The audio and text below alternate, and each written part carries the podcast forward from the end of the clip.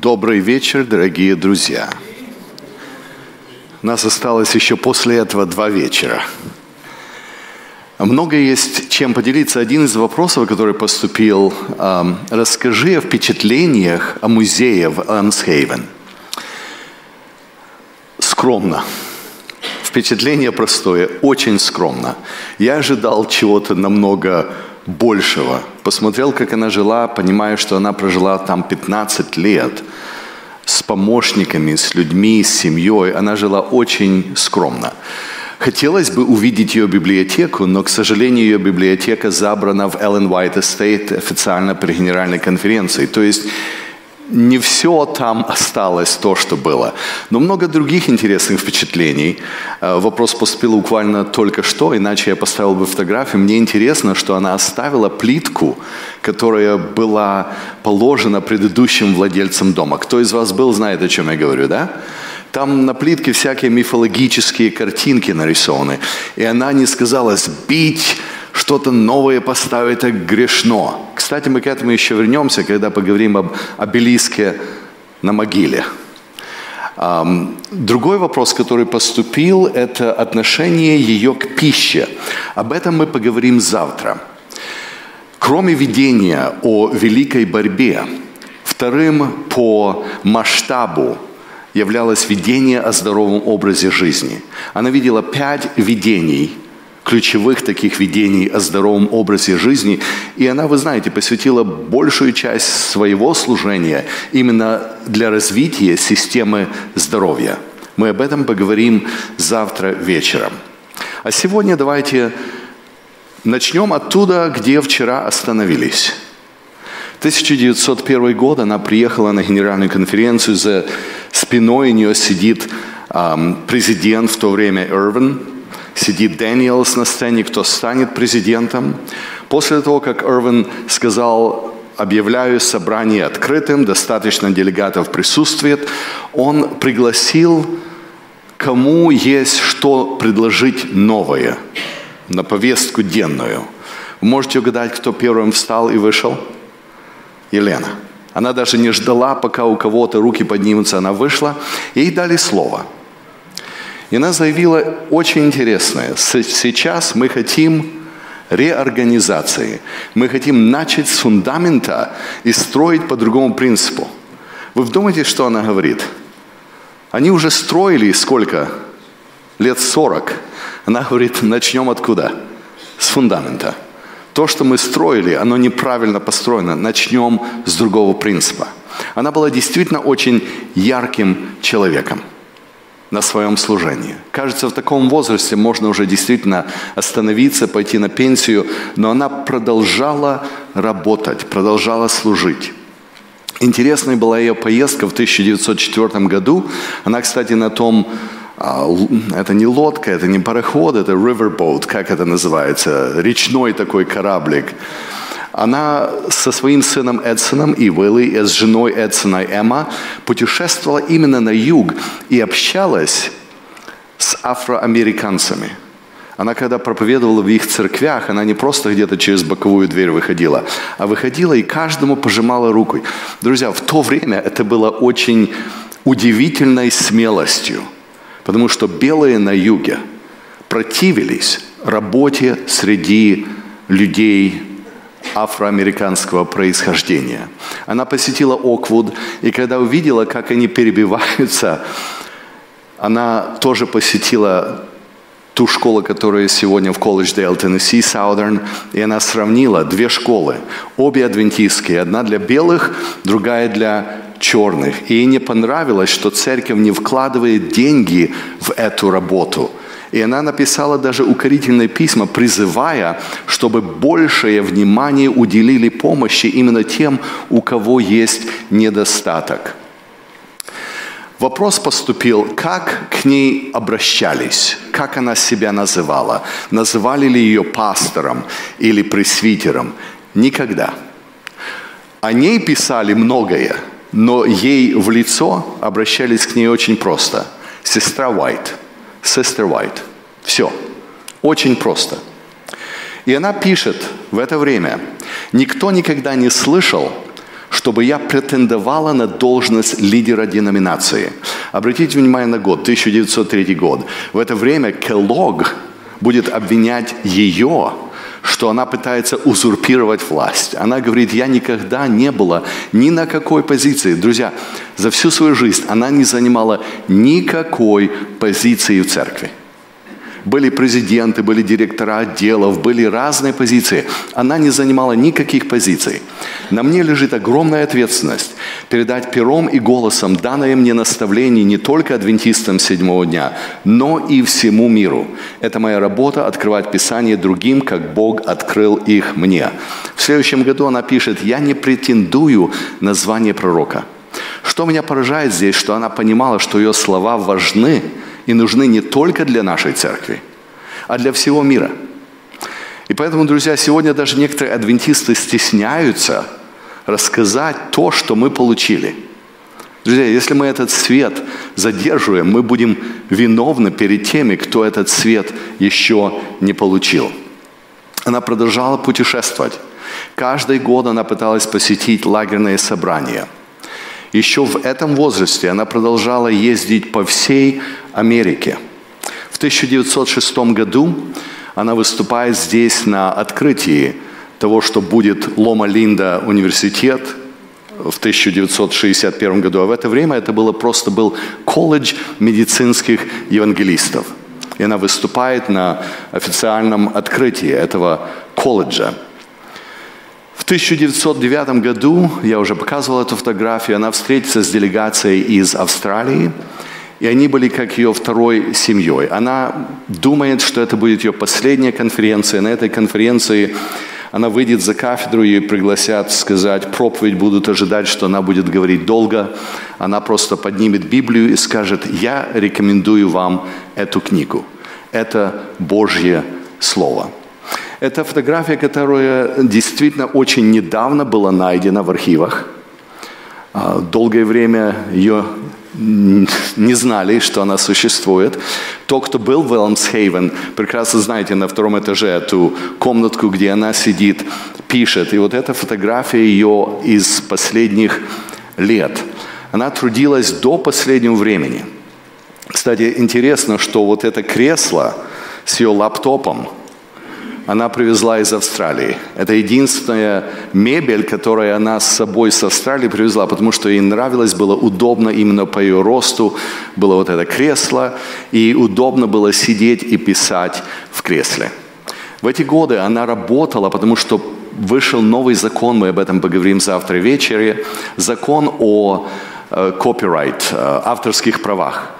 И она со своими помощниками работала, чтобы пересмотреть свои главные труды. И одним из главных трудов, которые она просила, чтобы издали еще при ее жизни, со всеми поправками, со всеми указами на то, откуда цитаты взяты, была «Великая борьба», которая вышла в 1911 году.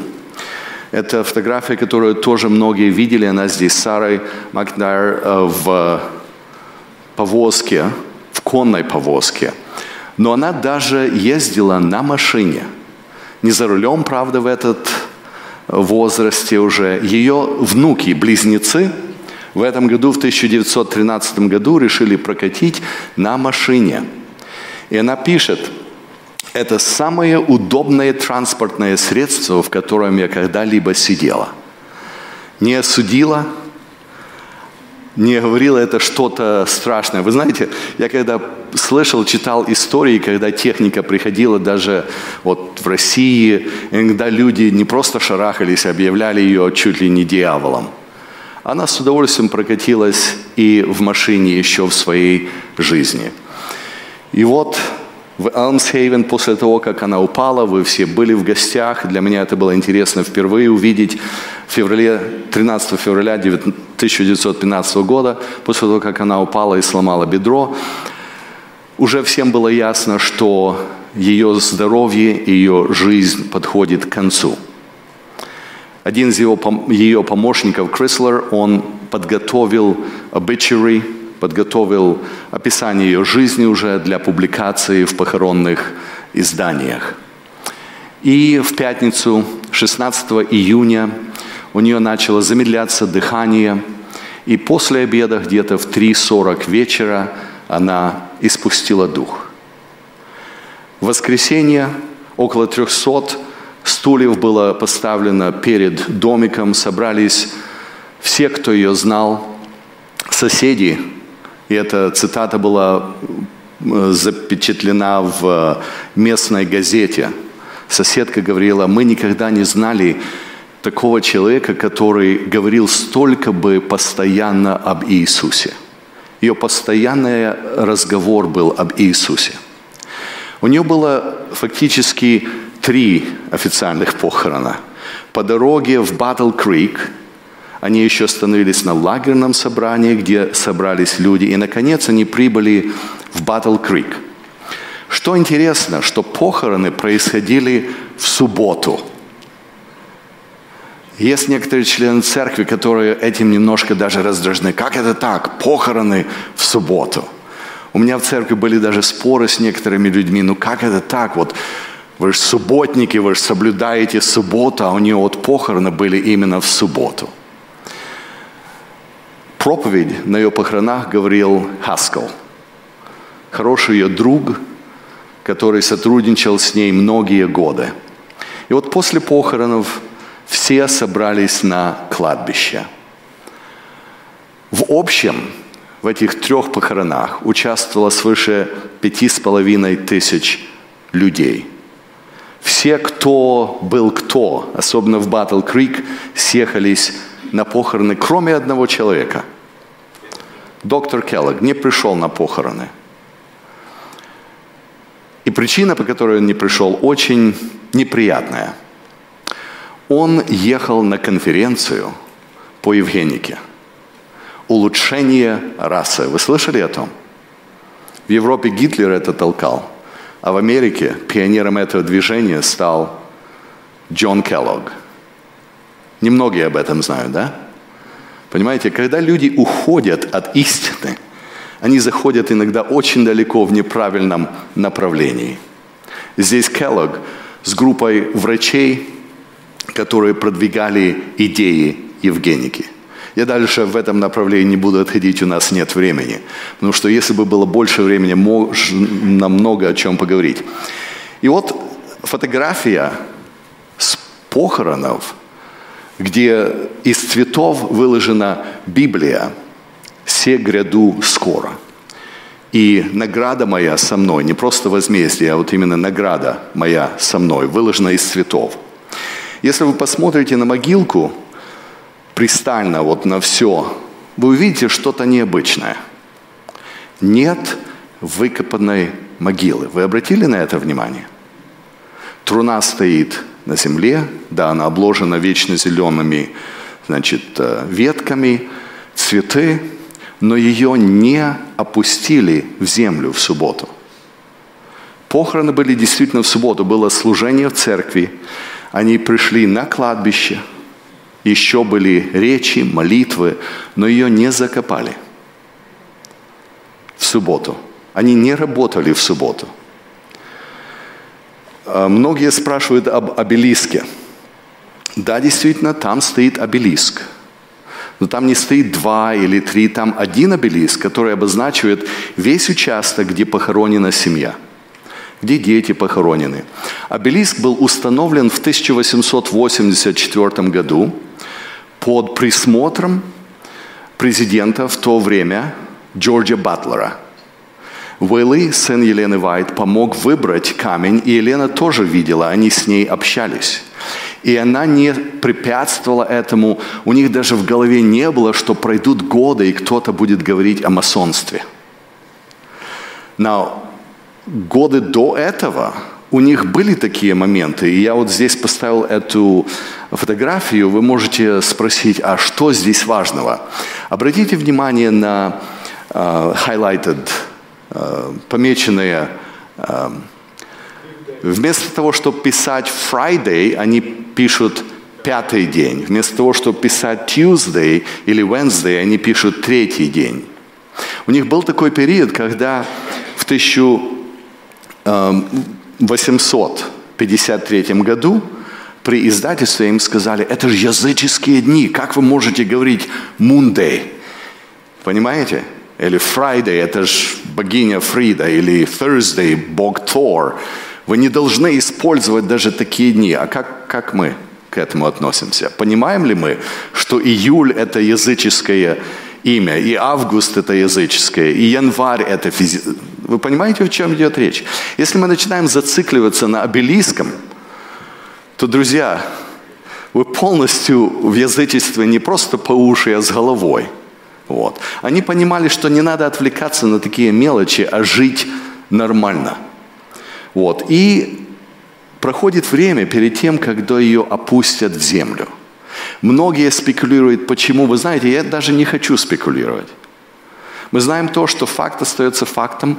Ее занесли в холодное э, помещение, где она находилась еще почти месяц. Существует письмо от Пономаря, э, Секстон по-английски, Пономарь по-нашему, да? Тот, который управляет кладбищем, который прислал счет ее сыну Эдсону за то, что они держали ее в этом склепе холодном. И Эдсон сказал, Уилли, знаешь, надо все-таки маму опустить в землю. Некоторые спекулируют, может, действительно они ожидали, что придет Христос, и она еще не увидит тление. Вот.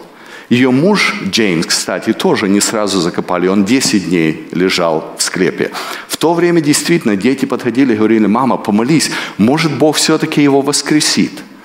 Он умер в возрасте 60 лет. Вы знаете, очень тяжело разлучаться с теми, кого любим. Но, друзья, это все спекуляция. Мы знаем то, что она была похоронена. После этого возникли сложные вопросы. А что дальше?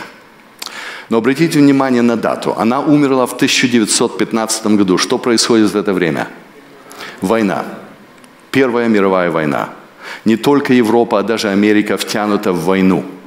Церковь в это время находится в такой ситуации выживания – вы прекрасно знаете преследования, которые происходили в Европе во время войны. После войны вы помните, что произошло, да? Тоже все в масках ходили. Два с половиной года. Пандемия началась, испанки, инфлюенза, грипп. Страшная пандемия. То, что мы сегодня переживаем, друзья, это не впервые и не последний раз. И факт остается фактом, мы не готовы к следующей пандемии – когда она придет. Ну и вот после всего этого церковь начинает двигаться дальше. В 1906 году ее завещание назначит попечителями литературного имения церковное руководство – но в последующие годы она немножко засомневалась, и она снова же перепишет свое завещание. Друзья, я привожу эти примеры, потому что иногда некоторые люди настолько зацикливаются, что думают, ей все открывал Бог. Ее сын Вилли будет писать уже после ее смерти людям такие слова. Вы знаете, мама писала о простых вещах. О курицах, о лошадях, о домашнем хозяйстве. Это ничего общего не имеет с вдохновением – и когда приходит э, даже вопрос ее завещания, это было ее решение. В 1912 году в завещании она говорит, я сама назначу попечителей моего литературного достояния. И она назначит этих пяти, пять человек. Сын Уилли Уайт, секретарь Крислер, президент церкви Дэниелс, она ему доверяла, они вместе работали в Австралии, Джонс и Уилкокс. И эти люди будут первым комитетом, который будет решать, что делать с ее трудами. Во время ее смерти одна из пяти книг, которые она хотела выпустить, не была еще выпущена. Вы прекрасно знаете историю. В 1917 году выйдет книга «Патриархии и пророки».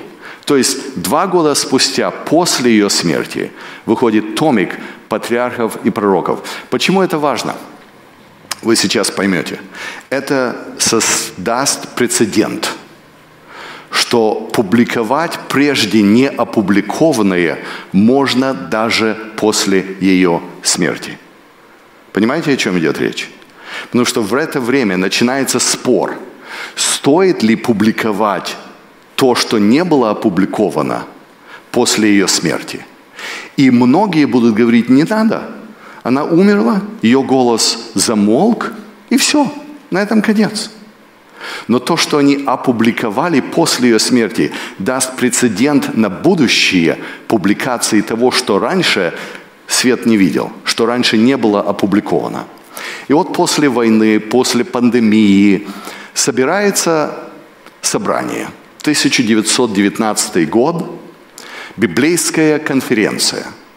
Это очень интересная конференция, потому что о ней было умолчено, и ни церковь, ни мир не знал ничего об этой конференции на протяжении 60 лет. Друзья, я хочу, чтобы вы обратили сейчас внимание на некоторые исторические детали. А, Майкл Кампбелл, друг мой хороший, еще с времен школы. Сегодня он профессор истории в Адвентистском университете в Техасе. Он издал эту книгу несколько лет назад, три года назад, в 2019 к столетию этой конференции он издал книгу. Интереснейшая книга, где он проливает свет на то, что происходило в это время. Кстати, сейчас он работает над книгой 1922. Не могу дождаться, пока он эту книгу издаст. Перед этим в Эдинбурге происходит съезд христиан евангелических всего мира. И это будет первая экуменическая конференция. Вы вполне возможно слышали об этом. Дело в том, что в это время перед Первой мировой войной происходит раздел сфер влияния между европейскими государствами. Французы делят свои колонии, немцы свои, итальянцы свои. Они делят мир на колонии – Говорят, что сейчас мы переживаем то же самое, что вот эти политические э, военные звуки, которые мы слышим, это следующий раздел сфер влияния. Но я в политику ударяться не буду. Христианские церкви тоже сказали, зачем нам соревноваться? Давайте разделим мир на сферы – Англикане возьмут Нигерию, пресвитерианцы возьмут Корею. Понимаете, о чем идет речь? Лютеране возьмут Намибию. Мы вот поделим мир между церквями и деноминациями и будем работать. Почему бы нет? На этой конференции присутствовало три представителя нашей церкви. Спайсер был послан на эту конференцию, Людвиг Конради, который был президентом Адвентистской церкви в Европе, и W. J. Fitzgerald. К сожалению, его фотографии не сохранилось. Он был президентом церкви в Британии, но его фотографии просто нет нигде в архивах. Может, когда-то кто-то найдет, может, родственники услышат и отзовутся и, и поделятся фотографией. Может, он забыт потому, что он поддерживал военную службу в армии – и пошел против наставлений Елены Вайт. Ему придется подать в отставку. Во время Первой мировой войны он напишет заявление по собственному и уйдет со служения. Но они присутствовали на этой конференции, и когда они услышали, что происходит, их ответ был, мы, адвентисты, к этой идее не присоединимся. Потому что наша весть настолько уникальна, что мы будем проповедовать всему миру – и вот это уже было направление в нашей церкви с 1910 года. Но наши журналы будут печатать интересные карикатуры. Вы видите оттуда, где сидите, да? Римо-католический кашалот проглощает все эти мелкие рыбы, пресвитерианцев, епискополианцев, даже бедные Christian Connection, откуда Джеймс Уайт и другие вышли. То есть идея была, если мы не объединимся – вот эти все мелкие евангеликальские церкви. Нас проглотит. Это большая-большая-большая церковь. Был большой страх в то время в Америке против католиков. Вы тоже знаете историю, что происходит в это время. Начинается наплыв иммигрантов. Откуда приезжают иммигранты? Именно с католических стран в Америку. И для протестантской Америки это шок. Говорят, в то время в Нью-Йорке а, идешь и не слышишь английской речи, потому что был такой наплыв именно иммигрантов. В это время издаются труды, которые будут потом названы fundamentals. Как это лучше всего? Про основание, христианский вот фундамент, основание, фундаментализм. Это слово от этого произойдет. И фундаментализм начинает набирать обороты – Такая вот карикатура печатается даже в нашем адвентистском издательстве. Мне кажется, сегодня мы бы посмотрели и сказали, это политически некорректно. Да, она основана на Библии, 2 Тимофея, 2 глава. Как верный слуга Божий ты должен быть как солдат. Сказать «нет» всем мирским привилегиям и идти воевать для Христа. Другие карикатуры появляются, где говорят о том, что старые учения, платонизм, мифологии, индусский конфуцианизм переклеиваются по-новому и представляются церкви. Большой страх, что модернизм разрушает христианскую цивилизацию. Эти карикатуры говорят о том, чем жили Библии. И последняя надежда, что вот эта дамба, которая остановит поток модернизма, это будет что? Библия. Библия остановит поток модернизма. И вот зарождается вот это движение фундаментализма. Вы видите, это э, лестница вниз к атеизму.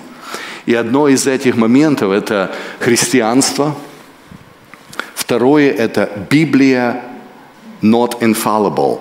Значит, Библия имеет ошибки – для фундаменталистов это было недоступно. Если бы вы говорили с фундаменталистами в то время, они верили, что каждая кома, каждая точка в Библии короля Иакова была вдохновлена. Это было такое понятие. И вот наши лидеры собираются на эту конференцию. То же, что еще происходит в это время. Америка пытается установить христианские ценности и объявляет запрет на алкоголь. Prohibition начинается. Но с другой стороны, происходят такие перемены в обществе, которые они просто не знают, что с ними делать и как быть. Женщинам разрешают голосовать, принимать участие в голосовании. Women suffrage движение развивается. И фундаменталисты, конечно, очень против этого. Кстати, такой маленький отход. Я не хочу даже эту тему затрагивать. К этому времени в Адвентистской церкви на разных эм, служениях от секретарей конференции до казначеев конференции, до директоров отделов работает очень много женщин. Вы слышите, о чем я говорю? Практически четверть работников церкви в это время – женщины. После 1920 года – до 1950 года все эти женщины сойдут с арены, и в 1950 году у нас не будет ни одной женщины на служении. Это тоже влияние вот этого фундаментализма. В этом же году, в 1919 году, происходит еще интересное событие. Одна женщина объявляет себя наследницей пророческого дара Елены Уайт. Маргарита Роуэн – Поэтому можно было снять целый фильм, и это был бы один из этих голливудских блокбастеров, триллер и так далее. Она, не буду всю историю рассказывать, дошла до того, что подошла к доктору, который имел доступ к Елене Вайт, который помогал Елене Вайт еще при жизни, который был другом Уилли Вайт. И она ему показала письмо и рассказала такую историю. Якобы она была в Элмсхейвен, Эллен Уайт Эстейт, и нашла письмо, где Елена Вайт пишет, что она будет ее преемницей. Но она испугалась, как отреагирует сын Уайт, Уилли, и она это письмо забрала с собой. И вот она просит этого доктора Фуллера, чтобы он это письмо принес и положил в папочку в Эллен Уайт Эстейт. И он это делает. И она в 19 году заявляет, что в Эллен Уайт Эстейт есть письмо, вы поищите, вы его найдете – и они находят письмо, где подделанным почерком Елены Вайт написано, что Маргарет Ровен будет ее преемницей. Она к этому готовилась. Она уже в течение трех лет видела видение, в течение трех лет уже призывала церковь к переменам, к реформации. Она даже создала движение реформы. Церковь создала комитет, чтобы с ней встретиться. И на этом комитете был и Уилли Уайт, и Дэниелс. Они пришли к выводу, что она фальшивка – что она не настоящий пророк. Когда она это услышала, она объявила церковь падшей и создала свое реформистское движение. Это все происходит в это время. Потому что пророк умер, и люди не знают, как жить дальше. Ее история очень интересна. Ее движение не ушло просто так. Пройдет еще несколько лет. Она будет очень популярна в Калифорнии.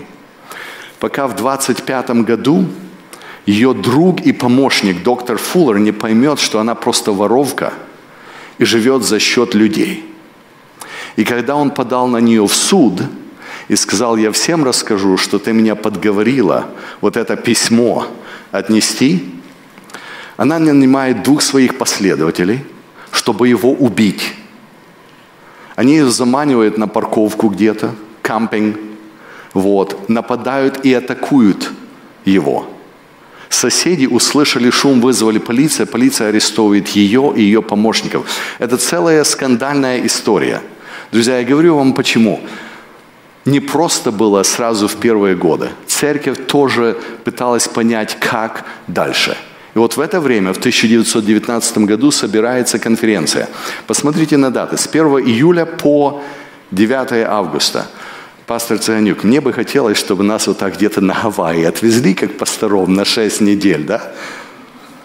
Сегодня мы настолько заняты, что даже двух- или трехдневная конференция, это уже отрывают нас от работы. Они съехали, 65 человек присутствовало. Большинство из них были молодые служители. Не все были приглашены. Кстати, в это время некоторые очень были обижены, что они не были приглашены – в это время происходит много странных вещей. Например, Клод Холмс, не Шерлок Холмс, а Клод Холмс, был такой копиист. Он ответственен был за то, чтобы делать копии в офисе при генеральной конференции. Он нашел доступ к президенту Дэниелсу в офис. Ну, никто же подозревает. Человек работает в церкви, да? Копирует документы, секретарь. Он нашел личные письма Елены Вайт Дэниелсу – скопировал их и потом начал публиковать, печатать, чтобы опустить Дэниелса, чтобы показать, видите, Елена Вайт его упрекала. Вот, его, конечно, уволили с работы за это. И поэтому Дэниелс очень не хотел, чтобы кто-то начинал публиковать неопубликованные письма Елены Вайт. Друзья, вы бы хотели, чтобы письма, которые вам кто-то написал, публиковали? Не очень, правда? Было много нежелающих, чтобы Елены Вайт письма, им личные, попали в печать. И вот на этой конференции они обсуждают очень много. Я дал только частичный список того, что они обсуждали. Обратите внимание, личность Христа и Троица. Сложный вопрос? Решили ли мы этот вопрос сто лет спустя? Природа Святого Духа. Как вам этот вопрос? Понимаете, почему они так долго заседали и обсуждали? Им надо было решить, во что же мы верим. Один из вопросов был интерпретация пророчеств. Они снова же вернулись к десяти рогам. Восточный вопрос. Потому что Юрай Смит предсказывал, что Турция – это царь северный, и Турция нападет на Израиль, а здесь после Первой мировой войны они видят, что совершенно другая политическая раскладка. Юрая Смит уже умер, но его сын еще жив, и он настаивает на том, что его отца пророческое наследие верно. А тут мы смотрим, и приходится признать, предсказания Урии Смита, извините, не сбылись. Америка в пророчестве. Они затрагивали очень серьезные и сложные вопросы. И одним из этих вопросов является именно центральный вопрос фундаментализма. Это что? Буквальное вдохновение Библии, друзья. Сегодня я не хочу разрушать ваши фундаменты, но я хочу пригласить, чтобы вы задумались о том, что есть истина. Документы этой конференции не были опубликованы и были фактически спрятаны. Они будут найдены в 1975 году и впервые будут опубликованы в 1979 году. То есть представьте, 60 лет церковь не будет знать ничего о том, что происходило на этой конференции. И те, кто будут участвовать в этой конференции, они дадут обещание о неразглашении. когда к ним подходили и спрашивали, а что же вы обсуждали, что вы решили? Они отвечали очень просто. Секрет. Вот это была реальность в то время. Только 60 лет спустя адвентистский неофициальный журнал Spectrum, вполне возможно, некоторые из вас знают этот журнал, начнет публиковать материалы с этой конференции – Прескотт, который находился на этой конференции, он работал очень близко с Еленой Кстати, он был ответственен за пересмотр Великой борьбы 1911 года. Прескотт пишет следующее. Если человек не верит словесному вдохновению Библии, он все еще на хорошем счету. Но если он говорит, что не верит словесному вдохновению свидетельств трудов Елены Вайт, вот тут же сбрасывают со счетов. Я считаю, это нездоровая ситуация. Это ставит дух пророчества выше Библии. Друзья, вот эта проблема, и я называю это проблема, зародилась именно в эти годы. Поэтому документы были буквально спрятаны. В то время те фундаменталистически настроенные адвентисты хотели уже поднять все, что писала Вайт, даже выше Библии. В то время, когда евангеликалы христиане настаивают на том, что каждая кома у короля Иакова вдохновлена, адвентистские фундаменталисты пытаются сказать, что все, что писала Елена Вайт, тоже было вдохновлено. Вы видите в этом проблему или нет? Мы еще к этому вернемся. Елена Вайт писала так. Библия написана вдохновенными людьми. Но это не образ мысли и выражение Бога. Это принадлежит человечеству. Бог, как писатель, не представлен. Это писала Вайт. Писатели Библии были Божьими писцами, а не его пером. Вы вдумайтесь в значимость этих слов. Вдохновлены что? Не слова Библии и даже не выражения, а люди – а люди выбирают слова, как хотят. Вдохновение действует не на слова человека или его выражения, а на само человека, который под влиянием Святого Духа проникается мыслями. Я даже не буду приводить вульгарные примеры из Библии, но мне кажется, вы сами можете догадаться, да? Поэтому мусульмане иногда наезжают на христиан, говорят, как Библия может быть вдохновлена, если там вот такое и такое написано. Если хотите спросить, о чем я имею в виду, спросите меня позже. Слова получают отпечаток индивидуального ума. То есть, если пишет кузнец – он пишет со своими выражениями. Если пишет пастух, он пишет по-своему. Если пишет фермен, он пишет по-своему. Божественный разум и воля сочетаются с человеческим разумом и волей. Таким образом, высказывания человека являются Словом Божиим. Это было написано в 1886 году. К сожалению, это не будет опубликовано до 1957 года. Понимаете, когда мы пытаемся что-то спрятать, что-то утаить, идет ли это на пользу кому-либо? Если бы это было опубликовано еще в то время, это дало бы нам возможность, как церкви, развиваться вполне возможно совершенно в другом направлении. Она писала в то время уже. Библия написана вдохновенными людьми, но это не образ мысли и выражения Бога. Бог, как писатель, не представлен – мне мама говорит, ты говоришь очень быстро, немножко медленнее, чтобы люди поняли. Друзья, вполне возможно, после того, что вы услышали и прочитали, некоторым из вас надо перерыв, intermission, подумать. Потому что вы этого вполне возможно не слышали, не читали, и вам так не объясняли. На этой конференции в 1919 году многие, кто говорил, использовали разные переводы Библии, не только короля Иакова. Но были те, кто настаивали только короля Иакову. Еще раньше, при жизни Елены Вайт, один из врачей, который работал с Келогом, написал ей письмо. Я пришел к выводу и самым твердым образом верю, что каждое слово – которую вы когда-либо говорили, каждое письмо, которое вы писали при любых обстоятельствах, было вдохновлено Богом как 10 заповедей. Ранние адвентисты хотели так верить. В непогрешимость пророка. Понимаете? И она ему отвечает, брат мой, ты внимательно изучал мои труды, и ты никогда не найдешь, чтобы я делала какие-либо подобные заявления. И ты не найдешь, чтобы пионеры нашего дела когда-либо делали такие заявления. Это было опубликовано в официальном издательстве Review and Herald, 1906 год, друзья.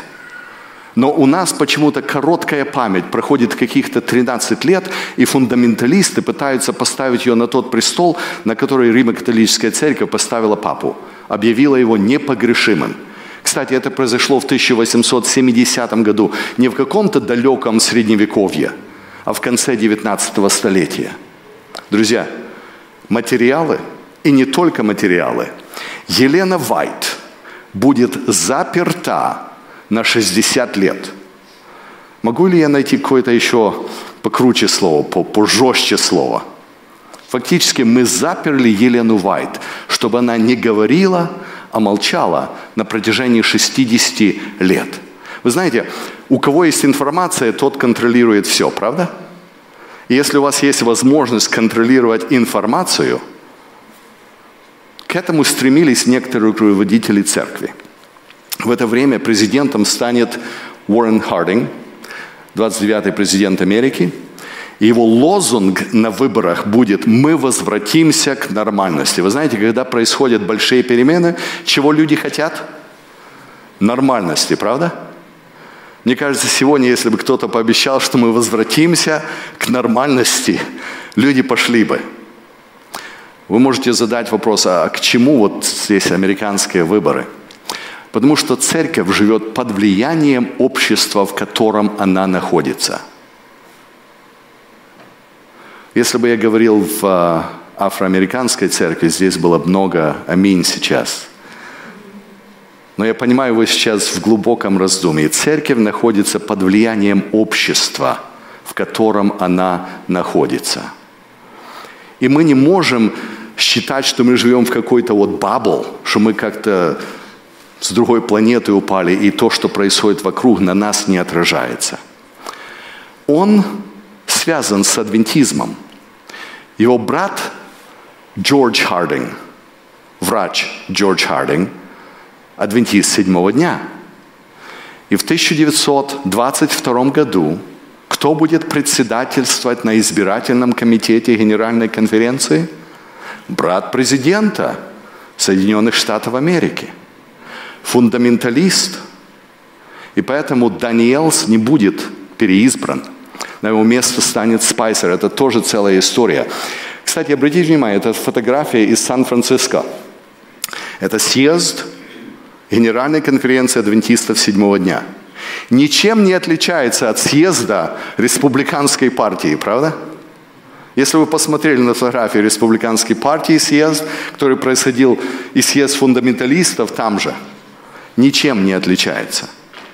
Это было состояние церкви в то время. Кстати, документы 1922 года тоже будут приказаны, кстати, быть уничтоженными, но по случайной ошибке кто-то вместо того, чтобы их в шредер пустить или уничтожить, просто по лености засунет где-то в клозет, и их не будут трогать тоже 60 лет – Бог иногда допускает, чтобы вещи сохранились для будущей истории. Сейчас у нас есть уже буллетни с каждого дня, и мы можем прочитать, что действительно происходило. Интересно, что фотографии на открытии этой генеральной конференции были трех лидеров, которые организовали церковь адвентистов седьмого дня. Мы здесь видим Джеймс Уайт, Елена Уайт и Джозеф Бейтс, о которых мы говорили в предыдущих сессиях. На этой сессии очень остро стоял вопрос о реформистах. Вы знаете, кто такие реформисты, да? Движение создалось в Германии, потому что они шли против участия адвентистов в войне – а официальная церковь сказала, здесь нет ничего плохого. Я вам дам некоторые цитаты того, что происходило. В Румынии, 24 год, наша церковь публикует официальное заявление. Военная служба и участие в войне не завет с миром и не эквиваленты тому, чтобы встать на сторону Вавилона. Участие в войне – просто гражданская обязанность. Адвентистская церковь в Югославии, руководство пишет так. Согласно библейскому стандарту, отдавайте кесарево кесарю, христиане-адвентисты выполняют все свои обязанности, в том числе и военные обязанности. Самое интересное для меня – это немцы. В Германии руководство церкви – пишет следующее. Даже в бою солдат может проявлять христианскую любовь. Серьезно? К безоружному он проявляет доброту. Те, кто еще жив и пережили Вторую мировую войну. Возможно ли это в бою проявлять любовь и доброту? К побежденному милосердие, к пленным сострадание – мы пережили и понимаем, что это не происходит. Даже у нас в России. Шестой в САЗД в 28 году скажет, адвентисты седьмого дня обязаны отдавать кесарю то, что принадлежит кесарю. Это означает, что они должны служить государству в армии и нести все виды службы. К сожалению, Лепсак погибнет, Вильсон погибнет – все, кто шел на вот этот компромисс, надеясь, что как-то мы чего-то добьемся, оно им не помогло. Интересно было бы провести целый семинар по истории адвентизма. Именно в нас, на территории бывшего Советского Союза, в странах, откуда мы приехали. Вильям Спайсер становится новым президентом. Они отказались даже выслушать братьев-реформистов из Германии, потому что они просто не хотели, чтобы американцы, которые праздновали у нас все хорошо, церковь растет, чтобы они слышали, что в Европе в церкви проблемы. Позже он напишет в адвентистском uh, Review and Herald в 24 году статью о наших европейских братьях и статусе непринятия участия в войне.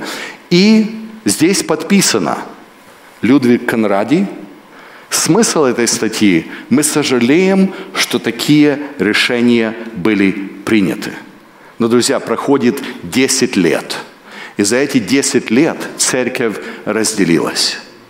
Вы прекрасно знаете, что церкви адвентистов седьмого дня в Европе, во всех странах принесут извинения за то, что произошло сто лет спустя, да?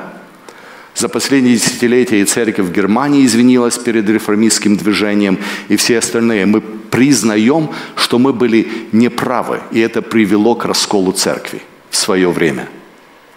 В 25 году Уилли Уайт после шести лет упорного труда получит разрешение на то, чтобы публиковать работы своей матери – кстати, он уже их немножко подпольно публиковал, потому что он имел не только доступ, а все бумаги находились под его контролем. Но ему было дано условие, только что, избранные и с разрешения. То есть контроль продолжался. В 30 году Чарльз Ватсон будет президентом и будет руководить церковью до начала Второй мировой войны. В это время им придется столкнуться с следующей большой ересью. Вы слышали, возможно, Shepherd's Rod? Да? Пастуший посох движение. Никто не слышал? В Америке это очень-очень нашумевшее движение. Они дали начало тому, что произошло в Техасе в 93 году. Помните? Дэвид Караш, Вейко, Техас. Та трагедия. А это началось с болгарина, который приехал с Болгарии в Америку – и сказал, уже за много адвентистов. В Библии написано 144 тысячи, а нас уже 280 тысяч. Уже много лишних. Давайте будем чистить церковь и решать, кому быть, а кому не быть. И церкви пришлось столкнуться с этим и, и, и, и что-то делать. Поэтому в это время в церкви появляется церковный устав, церковный порядок руководство церкви приходит к тому, мы должны организовать церковь, чтобы во всех церквях было не разногласие в том, как нам жить и как нам быть, а чтобы было какое-то единство. Франсис Уилкокс, кстати, помните это имя? Он был один из пяти, кого Елена Вайт назначила своим уполномоченным по рассмотру своих документов. Он организует первые 22 доктрины – Некоторых из вас может возникнуть вопрос, а у нас сегодня 28, откуда 6 лишних взялись? Я вам дам пример. Если вы смотрите на наши доктрины. Первое – это Библия, Священное Писание, друзья. Еще со времен Джеймса Уайт он говорил, наше основание – это Библия и только Библия. Те доктрины, которые имеем, это не основание веры. Основанием веры является что? Библия. Те доктрины, это просто наше понимание в настоящий момент того, во что мы верим. И вот первая доктрина – это Слово Божие. Если мы об этом не можем согласиться, нам дальше нечего даже разговаривать. Вторая доктрина сегодня у нас – Троица. Отец, Сын и Дух Святой. В оригинальном представлении эти четыре были в одну. Godhead. Um, как по-русски сказать? В вас обитает полнота божества э, телесно. Вот, вот именно божество, полнота божества. То есть некоторые доктрины были связаны в одну. Но все доктрины, во что мы верим сегодня, 27, кроме той добавленной в 2005, уже были в этих двух, 22 доктринах. Появляется церковный порядок в 1932 году. И в это же время официально будет полностью засекречена все работы Елены Вайт. Тоже обратите внимание, в какое время мы живем. Гитлер приходит к власти, Сталин. Это эпоха времени. Совершенно секретно. Мне вот интересно, вот что они пытались засекретить? Что вот было такого секретного? Я когда читаю, наверное, они пытались засекретить то, что она утку съела. Потому что все пытались вот именно навязать вегетарианский образ жизни, всем доказать, что мы вот чуть ли не буддисты-вегетарианцы. Да, действительно, она съела утку. Возможно, вот эту цитату. У нас в доме не было ни кусочка мяса с тех пор, как ты уехала, она пишет Джеймсу из Калифорнии – но у нас был лосось несколько раз, и он был довольно вкусным. Может, это тревожило некоторых. Может, то, что она заказ послала невестке и сыну, что когда будешь приезжать, привези мне устриц. Я уже об этом говорил. Еще не открыты были все понятия о здоровом образе жизни – Некоторые считают, вполне возможно, не хотели знать, что у нее были проблемы с мужем. Она пишет из Калифорнии подруге своей. Помните, мы говорили о друзьях? У нее была подруга, Люсинда Холл. И она пишет ей, Джеймс счастлив, я тоже счастлива, но боюсь, что счастье может измениться, если мы встретимся. Вот. Дело в том, что у Джеймса были серьезные инсульты, и у него менялось и настроение, и отношения. Он ее просит, приедь, мне нужна твоя помощь, я должен говорить на лагерных собраниях, он же президент Генеральной конференции. Она говорит, у меня нет желания встретиться. Моя работа в Окленде. Я не сдвинусь на восток ни на шаг, пока Господь не скажет «иди». Она пишет снова в письме через несколько дней, «Я не думаю, что мой муж действительно желает моего общества». Он был бы рад, если бы я присутствовала на лагерных собраниях. Но я не чувствую себя счастливой в его обществе и не смогу, пока он не посмотрит на дела совершенно иначе. Друзья, они были нормальными, реальными людьми. Вы знаете какую-то семью, у кого не было бы проблем? Вот и у них были проблемки. Вполне возможно, если бы церковь публиковала это, это помогло бы тысячам, десяткам тысяч, миллионам адвентистов не делать вид, что у нас все хорошо в церкви и улыбаться. А неизвестно, что, происходит в машине по дороге домой или утром из дому в церковь. А понимать, что мы должны искать Христа независимо, какие у нас проблемы. Кстати, обратите внимание, пять дней спустя она пишет письмо уже к мужу. То есть после переписки с подругой она пишет письмо к мужу. «Прости меня, и я буду осторожна, чтобы не начинать тему, которая тебя раздражает и огорчает». Вполне возможно, здесь хороший урок женам и, может, мужьям. Если вы знаете, что некоторая тема огорчает и раздражает вашу супругу, не начинайте беседовать на эту тему. Она говорит, я просто не буду. Я не претендую на непогрешимость. Друзья, вот эта цитатка, да? Елена Вайт пишет, я не претендую на что? На непогрешимость. Или совершенство христианского характера.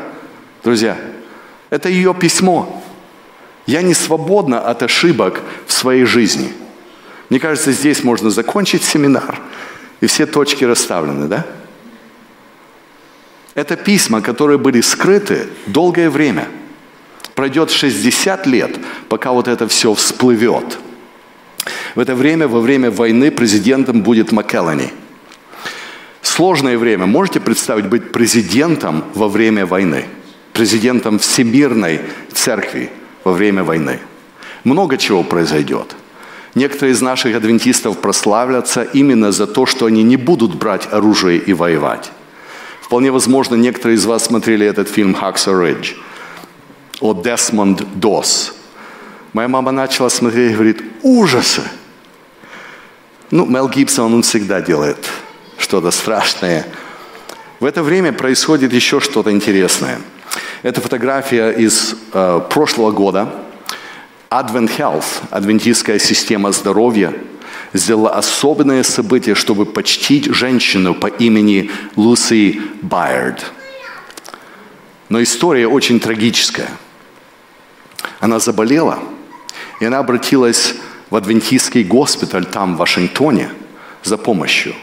А ей было отказано в помощи. И она была перевезена в другой госпиталь. И она умирает в этом другом госпитале. И когда президент Маккеллани пришел в церковь, открыл Библию и начал читать, не переживайте, что происходят у вас такие вот потрясения. Во время проповеди братья начинают вставать один за другим и говорят, не переживать. Наши дети не могут с твоими детьми в школу ходить. Мы не можем в один и тот же магазин зайти. Мы заходим в генеральную конференцию через задний двор. Нам не переживать? И они серьезно начинают поднимать вопрос расовой дискриминации в нашей церкви. Это совершенно тоже обширная тема. Мы по этой теме можем несколько вечеров говорить. Я нашел вот эту фотографию, и она настолько меня поразила, что я решил, я ее вот сниму и буду делиться, куда бы я ни поехал. 25 год.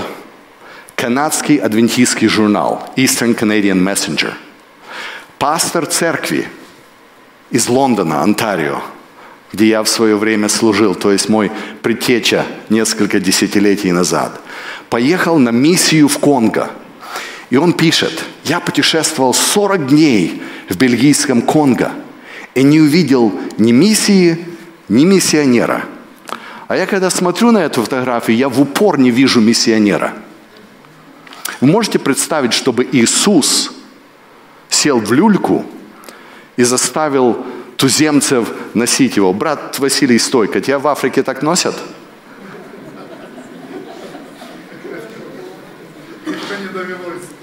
Сто лет назад вот это было настроение миссионеров, понимаете? Церковь должна меняться. И вот в эти годы люди начинают поднимать вот этот вопрос дискриминации, которая происходит в церкви и организовываются regional, районные конференции, где афроамериканцы говорят, мы начнем свою работу по-своему. Да, действительно, по сегодняшний день здесь, в Северной Америке, существует две церкви. Штатная церковь и региональная. Существует девять конференций в Америке, которые их адвентизм немножко отличается. Но это началось все в эти годы. Тоже в эти годы находят свитки Мертвого моря. Поднимается вопрос снова же о Библии и переводах. И те, кто начинает изучать, особенно англоязычные, начинают понимать, что настаивать на непогрешимости короля Иакова перевода – это просто смешно и глупо. Понимаете? Происходят большие перемены в церкви в это время. Начинается холодная война. Люди боятся, будет ли третья мировая война, начнется ли Армагеддон. В это время президентом избирается Уильям Брансон – Интересный человек, очень волевой человек, посвященный человек. И он решает созвать снова же всех служителей на библейскую конференцию. Помните 1919? Сейчас он соберет всех на библейскую конференцию. Что его к этому подталкивает? Два миссионера приехало из Африки. Роберт Уилланд. Дональд Шолл потом уже к нему присоединится – и они поднимают снова же вопрос 1888 года. Вы помните тот вопрос? Праведность по вере. И они говорят, церковь отвергла весь о праведности по вере, проповедной в то время. И они начинают поднимать этот вопрос. Церковь их не лишает полномочий, не лишает удостоверений, просто отправляет их назад куда? В Африку. Возвращается Уилланд в Африку, работает в Уганде, в Кении, в Танзании. Но его мнение серьезно расходится с мнением всей остальной церкви. А теперь представьте, если он руководитель церкви там, тысячи, десятки тысяч, которые слышат его проповедь, принимают крещение, как они верят? Немножко по-другому, правда? Но собирается вот эта конференция, и здесь они делают по-другому. Не будет секретов – эта конференция будет открыта для всех. Мы все будем публиковать. Но все будет, и мы понимаем это, мы пришли из той страны, где готовясь к съезду партии, все речи уже были наперед написаны. На этой конференции все будет наперед заготовлено, и заглавием этой конференции будет «Оправдание верой – это воистину весть третьего ангела». Хороший лозунг, очень хороший лозунг. Я надеюсь, что как церковь мы начинаем это понимать, что мы спасаемся не делами. Кстати, Willand and Short, они пытались повернуть все сверх на голову и настаивать на том, что наши дела должны что-то кому-то доказать. После этой библейской конференции наша церковь начнет работать над библейским комментарием. Друзья, обратите внимание на даты – проходит 90 лет существования нашей церкви, у нас до сих пор нет чего? Комментария на Библию. Мы пользуемся какими комментариями? Баптистскими, методистскими, всякими комментариями. У нас нет комментария на Библию. Для некоторых Елена Вайт является комментарием. И церковь принимает решение написать профессиональный комментарий. Но даже этот комментарий не будет официально утвержден Генеральной конференцией, друзья. Этот комментарий получил свою жизнь только за счет издательства Review and Herald, потому что это был хороший фандрейзер. Редактором становится Фрэнсис Ди Николс, очень интересный человек. Было бы у меня время, я бы вам много историй рассказал. Он был очень эм, тщательный в проверке всего – он избрал служителей и э, адвентистских ученых со всего мира в то время и пригласил каждого что-то написать, какие-то части. Он беседовал с каждым, у кого какая специальность. Когда он получил работу одного брата, он понял, что он просто поленился, ничего нового не написал, а списал все с другого комментаря. И он сказал, заплатите ему, и бросил в мусор. Пригласил еще кого-то переписать эту статью. Но это, что они добились, это было фундаментально. За 4-5 лет, за 5 лет они создали полностью комментарий на Библию. Хотя, с другой стороны, сам он как человек немножко расходился в некоторых мнениях с нашей официальной доктриной. Я вам дам простой пример – На той библейской конференции в 1952 году он выступал с речью. Я сейчас поставлю вам на экране, что он сказал на этой конференции. Не знаю, сколько из вас с этим согласится. Говоря об Иисусе Христе, о природе Иисуса, он сказал такие слова. Его сердце также было лукаво, более всего и крайне испорчено. Что? Я понимаю, он цитирует Иеремию. Но ты не умеешь ставить Иисуса наравне со мной. Но в то время большинство адвентистов считало, что Иисус был настолько в греховной плоти, что Он ничем от нас не отличался. Что даже Его сердце было, что? Крайне испорчено. Согласны ли мы с этим сегодня? Нет. Но Он был главным редактором комментария который был выпущен и до сих пор является чем? Стандартом. Я знаю, после этих презентаций многих возникнет много еще дополнительных вопросов. В 1980 году был произведен пересмотр, дополнение, и много новых статей было написано именно о том, во что мы верим. Кстати, 12-й томик вот этого издания для меня самый интересный, потому что в 12 томике есть статьи ответы на все вопросы, во что мы верим. Это очень важный томик. Буквально шесть лет назад наша церковь официально начала работу над интернациональным комментарием Библии. Жак Дюкан предоставил первый томик в 2016 году. Друзья, в то время без компьютеров они успели написать комментарий на Библию за сколько лет? За пять лет. С 2016 прошло сколько лет? Шесть. Ну, не спите, хорошо. Мы еще ждем, ждем второй томик. Понимаете, о чем идет речь? Это непростое дело. Потому что это не просто должно быть написано, но согласовано.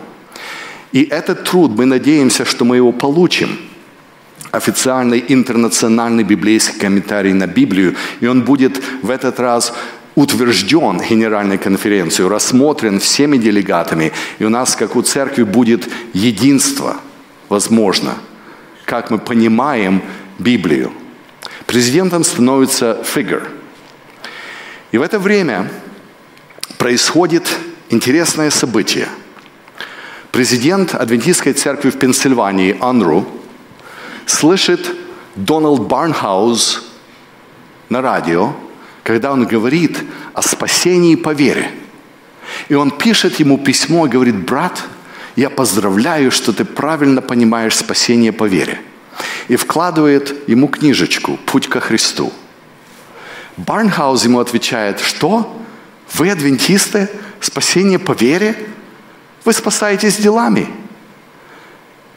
И он приглашает Уолтер Мартин, который в то время был молодым исследователем, чтобы тот начал беседу официально с адвентистами, чтобы понять, во что мы верим.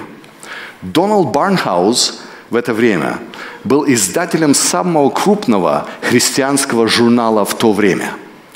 И церковь назначает трех человек. Лерой Фрум, вы слышали о нем, да? А, Movement of Destiny книга. Рой Андерсон известен новой интерпретацией откровения – которая отошла от традиционного Юрая Смит, и Уолтер Рид, который напишет книгу о вдохновении, духе пророчества и Библии. И они беседуют на протяжении нескольких лет с евангеликалами. В результате они публикуют книгу «Вопросы о доктрине», QOD здесь вкратце так называют, и заявляют, что адвентисты седьмого дня – являются христианами евангельской веры, а не культом. Друзья, это была бомба, это было огромное заявление, это было шок. Барнхаус издает вот этот журнал «Вечность», «Eternity». После публикации этой статьи он теряет буквально на следующий день 6 тысяч подписчиков – баптисты, пятидесятники, все говорят, как это так? Ты признаешь этих штунд, этих сектантов нормальными? Здесь происходит фурор, происходит скандал. Уолтер Мартин выпускает книгу «Царство культов». И в этой книге нет адвентистов.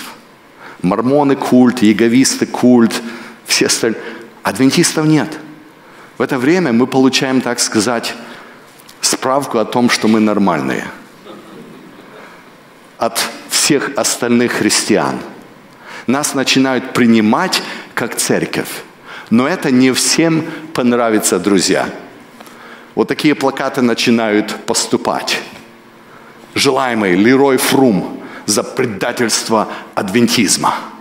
Друзья, вот эта книга расколет церковь адвентистов седьмого дня на будущие шесть десятилетий. Потому что большие вопросы поднимаются. Произошло ли полное искупление на кресте? Спасаемся ли мы по благодати? Иисус не сотворен. Мы впервые заявляем о том, что мы, да, действительно верим в то, что Иисус есть Бог. Много других вопросов, поэтому только можно провести целую лекцию семинаров. Следующем году наша церковь официально выпускает доселе неизвестные труды Елены Вайт. Выходит три томика, но обратите внимание на заглавие. Избранные – вести. То есть мы понимаем, что это какие вести? Избранные. То есть не все еще, только избранные. Избранные кем? Это интересный вопрос. Елена Вайт пишет, и это впервые будет опубликовано, друзья. Есть люди, которые суровым видом говорят нам, неужели вы отрицаете возможность ошибок, совершенных переписчиками или переводчиками – и она отвечает, это, конечно, что? Возможно. То есть она уже в те годы не отрицала, но это было закрыто.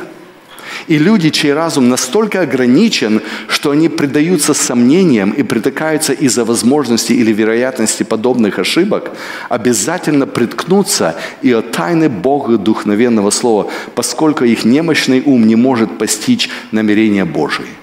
Для них станут камнем преткновения даже очевидные факты, доступные обычному человеку, способному принять их и различить божественные, для которого изречения Божьи ясны и прекрасны, полны тука Илия. Обратите внимание на это. Все ошибки не причинят беспокойства ни одной душе и не заставят споткнуться ни одну ногу того, кто не создает затруднений там, где открыта ясная истина. Друзья, Многие из нас, я говорю нас, не вас, а нас, иногда создают затруднения там, где их нет. Елена говорит о том, да, есть ошибки, есть проблемки, но Библия достаточно открывает света, чтобы вы спаслись.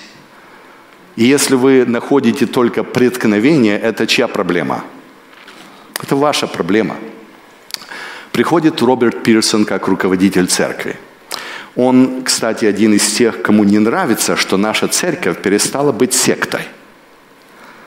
Очень не нравится. Потому что, знаете, становясь нормальными, мы начинаем терять свою уникальность, и мы начинаем немножко, так сказать, становиться как все.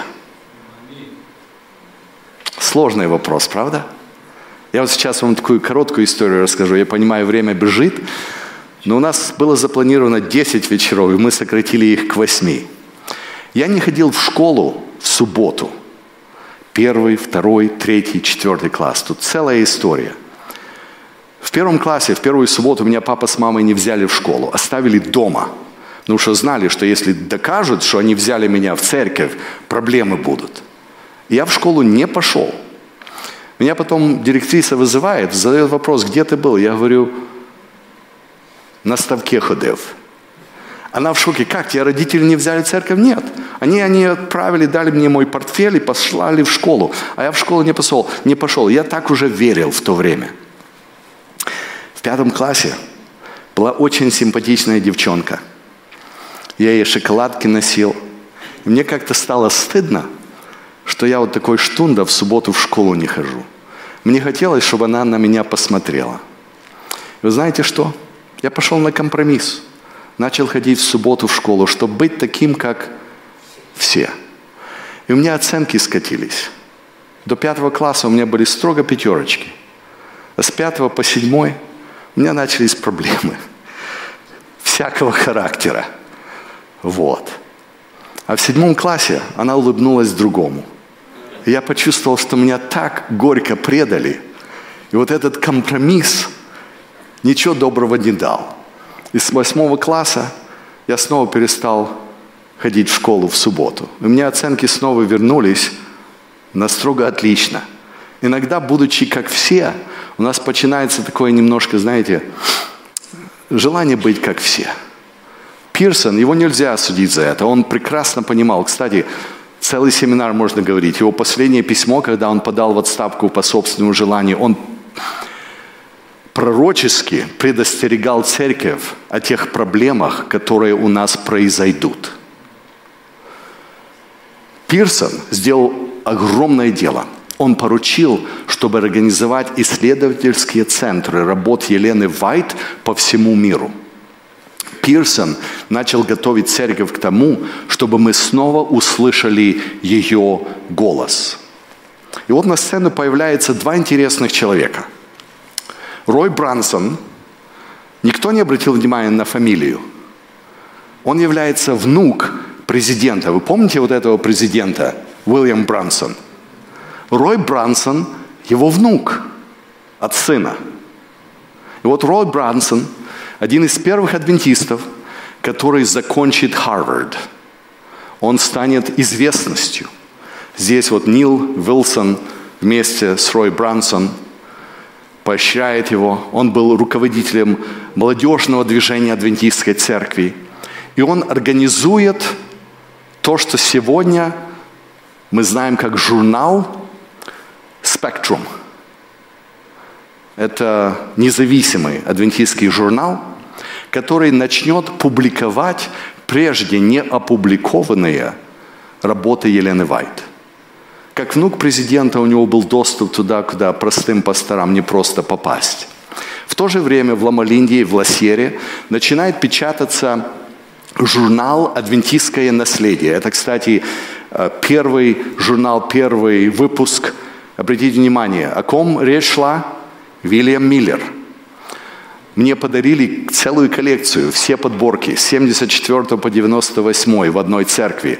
У нас был пожилой член церкви, который ушел на покой и перед концом сказал, пастор, я тебе завещаю свою коллекцию. Очень интересная коллекция журналов.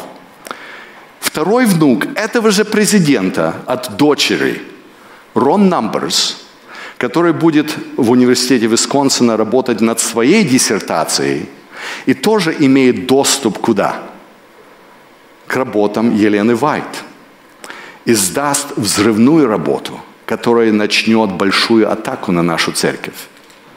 Пророчица здоровья, где он начнет обвинять ее в том, что все ее вести о здоровье не столько от Бога, как еще из других направлений. И вот Нил Уилсон, став президентом, унаследует большие проблемы – один из пасторов напишет книгу «Белая ложь». Вы видите игру слов, да? White – белая, white – lie. Вильсону придется столкнуться с этой проблемой. Много атак начнется на Елену Вайт, и решение Вильсона будет «давайте издадим все, что она писала». Он беседует с Эллен Уайт Эстейт и предлагает им, чтобы они начали подборку всего, что она писала за все годы, все, чтобы было выпущено. И вот в 1981 году выходит первый релиз, как будет, э, выпуск ее манускриптов. Первый выпуск манускриптов. Но, к сожалению, работа снова затормозится на десятилетие. Почему? Потому что на сцене появляется новый герой. Пройдет 10 лет, пока появится второй выпуск манускриптов. Вы вполне возможно слышали о таком человеке, Десмонд Форд, который начнет атаковать все основания церкви, от доктрины святилища, доктрины о следственном суде. И наша церковь на следующие 10 лет займется тем, чтобы снова же исследовать книги Даниила и откровения, чтобы доказать, что да, действительно у нас есть основание, на котором мы стоим. И вот при Роберте Фолкенберге, здесь уже наше время, да, мы приходим более к годам, которые мы знаем, будут изданы все, все, друзья, все, ничего больше нет спрятанного. Все 21 том. В течение четырех лет все, что Елена Вайт писала, будет опубликовано. У меня дома в библиотеке целая полочка посвящена только работам Елены Вайт, а две полочки – всем книгам, которые о ней написаны. Потому что я хочу знать именно из первых уст, так сказать, из первых рук. Но происходит еще что-то очень интересное. Есть еще не только рукописи, которые были эм, изданы, а есть вещи, которые не являлись рукописями. А вот, допустим, Елена Вайт что-то написала от руки, дает секретарше, секретарша исправит ошибки, перечеркнет кое-что, даст ей, она снова вот эти такие, знаете, рабочие заготовки, черновики. И вот эти черновики, они все были сканированы в цифровом порядке и, значит, хранятся в Ellen White Estate. В 2012 году адвентистская молодежь, так называемые хакеры, взломали адвентистов седьмого дня, Елены Вайт Эстейт полностью. И все скачали. И потом начали требовать, чтобы это все было выпущено. Это целая история, очень интересная история. Поэтому в 2015 году, к столетию смерти Елены Вайт, Генеральная конференция опубликовала все. Сегодня все, даже черновики можно найти, это все доступно, это все в цифровом формате. Нет больше ничего утаянного. Друзья, сегодня она говорит еще громче, чем когда-либо. Вопрос, слушаем ли мы то, что она говорит – Понимаете, пока она была заперта, у всех был интерес, а что же, что же она сказала? Сегодня ничего закрытого нет, все открыто. Находим ли мы время, чтобы почитать, подумать, поразмышлять, изучить, что она действительно писала? Завтра вечером мы поговорим о всех проблемных текстах, поэтому вопросы, которые вы прислали, мы будем обсуждать завтра вечером. Спасибо за ваше внимание, за время, которое вы уделили. Извиняюсь за то, что немножко дольше сегодня сессия прошла, но мне кажется, вы поняли, что происходило после ее смерти в течение столетия, каким образом наш человеческий контроль и желание быть во главе иногда стоит на пути той работы, которую Бог хочет провести. Давайте помолимся. Всевышний Отче, мы благодарны за то, что Ты продолжаешь говорить с нами, что Твое Слово было доступно в каждом поколении, и что Ты и даже ныне говоришь с нами. Боже, мы благодарны за свет, который Ты открывал через пророков, и просим, чтобы Ты продолжал говорить с нами и ныне. Господь, дай нам видение, дай нам сновидение – Говори нам, когда мы даже едем за рулем, чтобы мы слышали голос Твой. Вот путь. Иди по этому, не уклоняйся ни налево, ни направо. Управь стези наши, Господи. Аминь.